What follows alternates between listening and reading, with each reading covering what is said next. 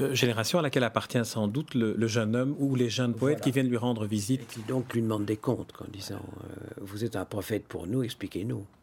Comment est-il possible qu'ayant fait Expliquez-nous, monsieur, puisque nous, on ne comprend pas, on est né après, on est né tout au plus à l'aube de cette chose, et dans notre propre famille, nous savons que nous comptons des nazis. Euh. Alors, nous ne sommes pas là pour vous juger, mais nous sommes là pour tenter de vous comprendre. Et la réponse de Gottfried Benn à ce moment-là est de dire lisez mes livres. Voilà, lisez mes livres, et en particulier probablement en double vie, puisque dans Double Vie, il est fait allusion à un événement très important, c'est que Klausmann, donc le fils de Thomas, était un des seuls à lui avoir demandé des comptes en, 1933. Il faut bien imaginer l'extraordinaire désarroi de ces jeunes gens-là, de cette génération, qui soit avaient pour parents des, bourreaux, des coupables à tout le moins, dont il ne pouvait pas se masquer la faute, et ou bien euh, à l'autre bout de la, chaîne, des, enfants de victimes, des enfants de résistants, des enfants de gens assassinés par le régime. Il y a une organisation aujourd'hui à Berlin qui existe maintenant depuis une vingtaine d'années, qui s'occupe de faire se rencontrer les enfants des bourreaux et les enfants des victimes pour leur montrer à quel point ils ont des points communs, que leur souffrance est, comparable, et que parfois la pire de toutes, c'est d'avoir été l'enfant d'un bourreau. Et je crois que c'est une excellente idée de, faire quoi pendant, pendant, tout un temps, ces gens se sont évidemment ignorés, se sont traités en ennemis. Je ne sais pas si vous avez été attentif à la dédicace du livre. à mon avis, si vous ouvrez le volume que vous avez devant vous, vous allez la voir. Alors, la, dédicace du livre, c'est T.S. Eliot de Wasteland. Oui, la dédicace, mais alors la, dédicace. Ah, pardon, pardon, pardon. Ça, c'est l'épigraphe. Mais il y a une dédicace. comme, je, lis, je, lisais les épreuves, et ah, donc il y a un prologue et il n'y a pas de dédicace. Ah, ben, Donc vous allez devoir me reconstituer la dédicace. la dédicace, j'ai dû l'écrire sur épreuve, c'est aux enfants de ceux qui se sont trompés. Ah voilà, ah oui. Donc je pense à cette génération-là. Et Klaus Mann euh, est un personnage pour moi totalement attachant et emblématique parce que c'était donc le fils de Thomas et le neveu de Heinrich, le frère d'Erika de toute cette dynastie des Mann, euh, si c'est, qui a été admirablement transposée par Thomas dans les Buddenbrook. Et Klaus est l'homme qui a vu clair avant son père. C'est le, fils voyant qui dit à son père maintenant il est temps de quitter l'Allemagne, tu ne te rends pas compte, mais on va vivre le pire ici, il faut s'en aller. C'est vraiment Klaus qui a initié le mouvement de l'exil en, Suisse d'abord, en Amérique, dans le, dans le Lavandou, en Suisse et, ensuite aux États-Unis. Et qui a sauvé, au fond, qui a sauvé la famille. Quoi. Et Klaus, c'est une chose qui se sait assez peu, nourrissait plus d'admiration encore pour Gottfried Benn que pour son propre père. Et quand il a vu comment se conduisait, se comportait idéologiquement son idole, il lui a écrit une lettre pleine de chagrin et de dignité, lui, demandant des comptes là-dessus, disant pas vous quoi, qu'est-ce qui vous prend, euh, c'est pas possible. Nous vous vénérons et vous conduisez comme ça. Est-ce que vous voyez ce que vous faites quoi? Et, Ben n'a pas bien réagi. Ben était dans, Double Vie, s'est évoqué avec beaucoup d'honnêteté. Il n'a pas compris, il n'a pas ouvert les yeux, il a raté cette occasion d'y voir clair. Mais à la fin, euh, il a dû constater que Klaus avait raison, et alors sans lui donner raison explicitement dans le livre, il laisse entendre qu'il pourrait bien avoir raison contre lui. Donc il le, suggère. Alors moi, j'ai remis tout ça en musique et, j'ai imaginé ce personnage de poète qui ressemble étrangement à Klaus Mann et qui vient effectivement, non pas comme le commandeur à la fin de Don Juan demander des comptes, et pas du tout. Il n'y a pas de juge et de procureur dans mes livres. Il n'y a pas d'avocat non plus. Je, ne mélange pas les genres. Mes personnages sont donnés en pâture, si j'ose dire, au lecteur, indemnes de leur innocence ou de leur culpabilité. C'est au lecteur à faire son choix. D'ailleurs, mes personnages ne suscitent pas les mêmes sentiments chez tous mes lecteurs. Ben est perçu de façon très différenciée. Si on faisait, un, je sais pas moi, un galop, on, on, verrait à quel point ça peut varier, quoi. Est-ce qu'un un roman comme, comme celui-là, comme Les Éblouissements, et d'autres aussi dans, dans, votre œuvre, ne, ne, pose pas une, une sorte de, de, question qui, les traverse toutes, qui est est-ce que la littérature, est-ce que l'écriture, est-ce que la poésie peut finalement résoudre cette confrontation du destin individuel face à l'histoire, qui, est, une sorte de, thématique qui traverse euh, me semble-t-il, tout, votre travail d'écrivain. Vous placez un homme quel qu'il soit, que ce soit vous-même en tant que narrateur de certains de vos livres, mais en tant que personnage aussi de vos livres, ou ici Gottfried Benn, un homme placé devant la fracture pendant laquelle il a choisi son destin, ou le destin l'a choisi? Oui, il y a des deux. Hein.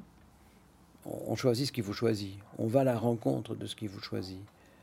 Euh, donc il n'y a pas de déterminisme, mais il y a une quand même, euh, je ne crois pas qu'on soit toujours coupable de tout ce qui vous arrive. Euh, vous savez qu'il est très bien porté d'imaginer que le cancer, pour parler de lui par exemple, c'est une, euh, maladie qu'on se, se, fabrique à soi-même, etc. Susan Sontag a imaginé toute une théorie autour de ça. Faut pas exagérer quand même. Fritz Zord aussi, dans, son fameux livre Mars, imagine ça aussi. c'est assez excessif. mais il y a un mélange de hasard et de nécessité, dirait l'autre. Il y a un mélange de prédestination et de, et de rencontres créées de toutes pièces, de rendez-vous pris. Et je sais qu'effectivement, forcément, comme romancier, j'aime bien placer mes, mes, mes, personnages à des moments de fracture, à des moments d'illumination, pour ne pas répéter un autre mot, de, révélation, où ils peuvent euh, déposer sur leur propre vie un, regard aussi pénétrant que, plein de compétences. Quoi. Que, là, enfin, euh, ils sont aptes à juger ce qui leur est arrivé. Qu'ils sont mis dans la posture où ils ne peuvent plus euh, se contourner, ils ne peuvent plus se mentir, se cacher derrière leurs doigts.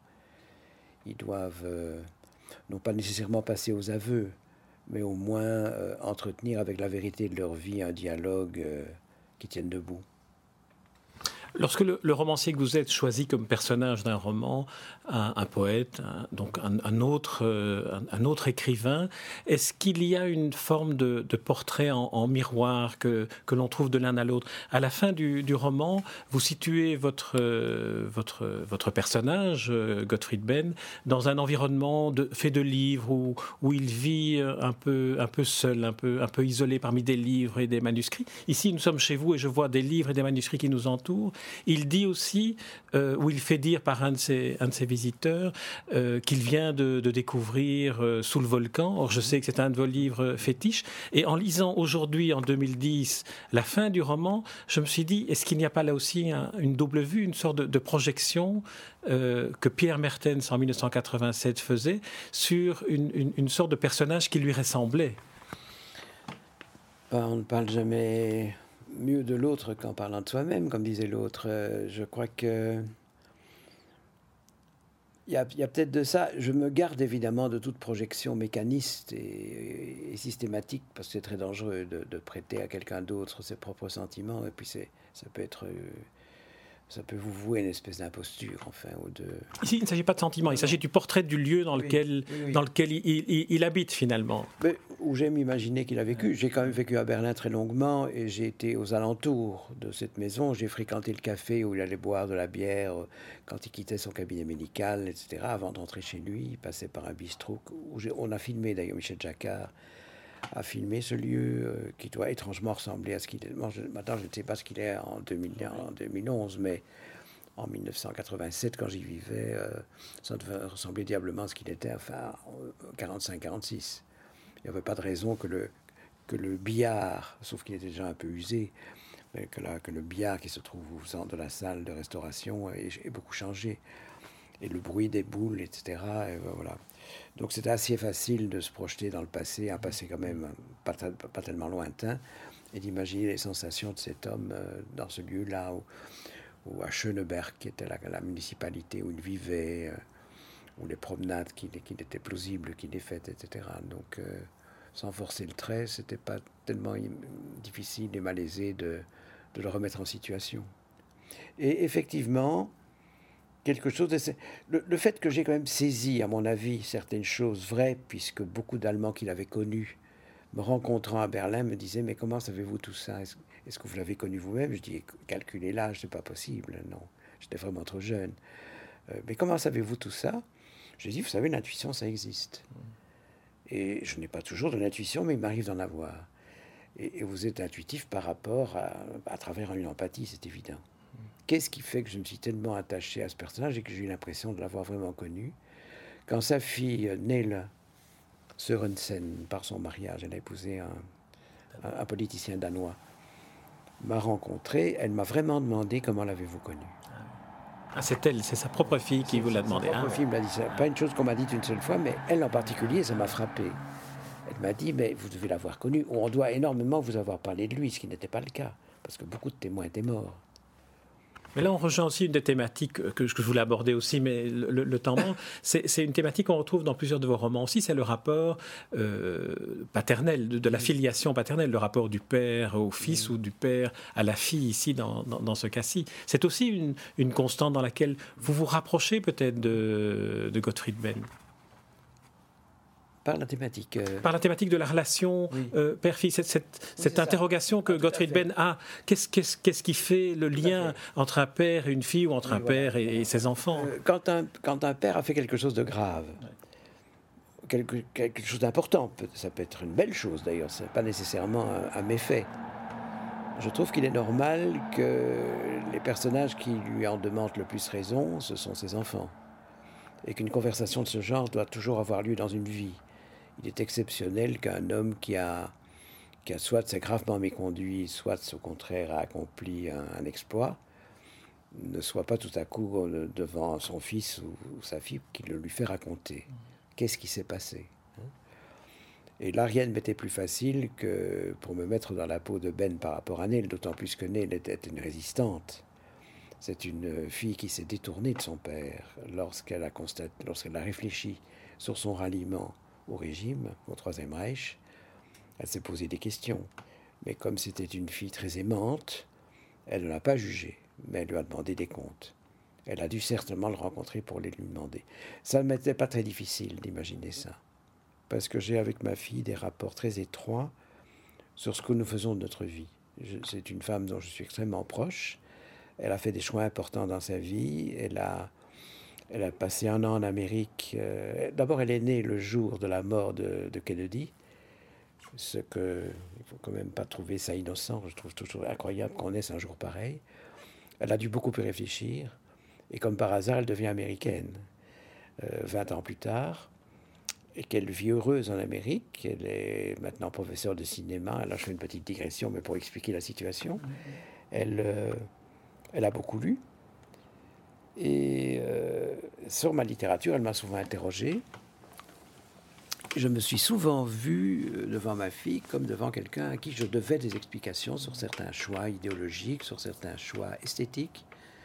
Bon, euh, sur les comportements de la génération 68 et tout ça, elle était très curieuse de tout ça. Donc voilà, forcément, ça m'a influencé pour imaginer la fameuse rencontre Gottfried Benn avec Neil. Alors, euh, Pierre Mertens, on, va, on va devoir conclure, euh, conclure cet entretien. Et euh, ma, disons, ma, ma question de conclusion, mais qui ouvrira peut-être encore d'autres, d'autres paysages littéraires, est de savoir si aujourd'hui, en 2011, au moment où on republie Les éblouissements, est-ce qu'aujourd'hui, vous, vous, il y a un chapitre que, que vous ajouteriez Ou est-ce qu'il y a un élément dans la compréhension de ce Gottfried Benn qui vous aurait échappé à l'époque et qu'aujourd'hui vous auriez envie de, de, revisiter? Non, à vrai dire, non. Non, je ferai un autre livre. Et pas sur lui. Euh, je ferai peut-être, j'ai parfois eu la, tentation de faire alors plutôt un essai de réflexion sur les, les, traîtres en général. Et en, plus, l'appellation traître est nettement exagérée concernant, mais enfin, sur les hommes qui commettent une trahison, sur le phénomène de la trahison. La trahison continue de me hanter. Euh, il y, a deux thèmes qui, sont, ah, qui traversent toute l'œuvre, c'est l'imposture et, la trahison. Je crois que la trahison est partout, et l'apostasie euh, partout, et que c'est pour moi un sujet absolument inépuisable. Euh, bon, je, suis en proie à ça malgré moi. C'est-à-dire que, je donne un exemple tout simple, j'ai commis il y a peu un article sur le génocide des Arméniens. Je constate que cet article a été refusé par plusieurs organes de presse dans mon propre pays avant d'être accueilli. Et je me pose des questions là-dessus. Je me dis, mais à quelle époque vivons-nous? Nous sommes en 2011. J'évoque une des pages les plus sombres de l'histoire de mon siècle et, je ne peux pas le placer. Euh, ça, suscite des, réticences ou des animosités. Ce n'est pas d'actualité, il ne faut pas parler de ça maintenant, ça n'a aucun sens. Euh, est-ce qu'on parle encore de la Saint-Barthélemy? Enfin, je veux dire, j'ai entendu des choses immondes. Et ça m'a fait réfléchir parce que j'ai envie de retraiter ça, tout ça. Je suis occupé d'écrire un livre à cause d'une expérience personnelle que je suis occupé de vivre, qui est douloureuse mais, mais qui est riche, qui est féconde et, et où le problème de l'imposture et de la trahison va nécessairement surgir. Parce que c'est un problème qui continue de, de me hanter. Pourquoi est-ce que tôt ou tard on est toujours trahi et pourquoi est-ce qu'on est mis en position de trahir soi-même? C'est Parfois ce sont de menues trahisons, de bénignes, sans gravité. Et parfois, comme je le dis, il y a des trahisons nécessaires. Des... Tout à coup, on, découvre une aberration qu'on a commise et donc on devient le renégat de cette, aberration. Ce n'est que trop normal. Hein, les gens qui ont euh, toute cette génération proche de Sartre qui s'est avisé que le, socialisme à visage inhumain existait et, qui a dû euh, renier son, attachement à l'Union soviétique, enfin qui a vécu donc des heures très sombres Ce sont quand même des sujets totalement inépuisables. Voilà. Mais, et donc c'est à travers plutôt cette thématique-là que j'ajouterai, je, je, ferai un codicile au testament Ben. Mais quand tu as touché à ce roman, qui par bonheur reparaît ces jours-ci, non pas en poche parce qu'il n'a jamais cessé d'être euh, réédité en poche, mais dans sa forme originale, comme si on voulait lui donner une nouvelle existence, ce qui me réjouit profondément parce que c'est un des livres auxquels je tiens le plus, euh, avec Les bons offices et avec Perdre et, et Pérasma.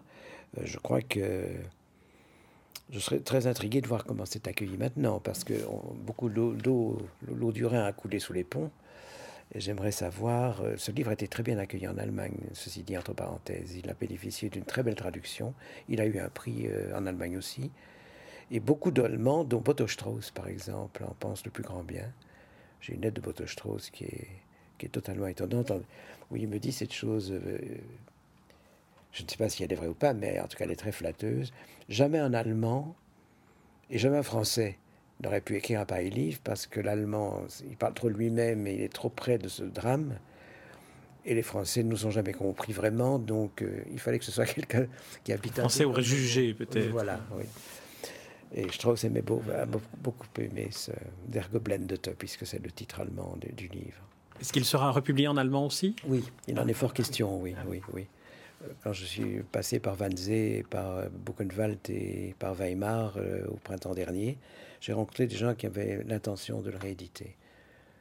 Parce que la maison d'édition où il a paru il y a, il y a 20 ans s'est retirée des voitures. Donc on va le rééditer ailleurs.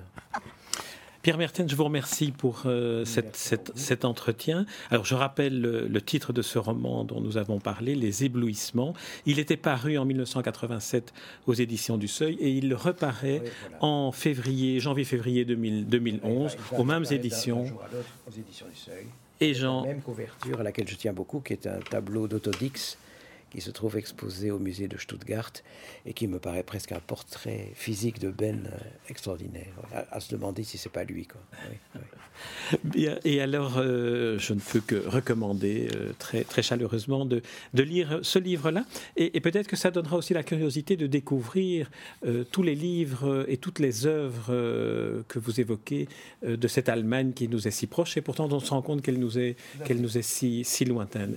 Et en plus de relire vos œuvres à vous. Oui, oui, parce que sur la littérature allemande, moi, je ne prétends pas du tout à l'exhaustivité, mais c'est vrai que je plante quelques décors et que je, je, réévoque certaines figures, certains fantômes qui ont fait partie de cette génération mhm. malheureuse et, vouée au naufrage, et que cela terriblement n'a pas vieilli.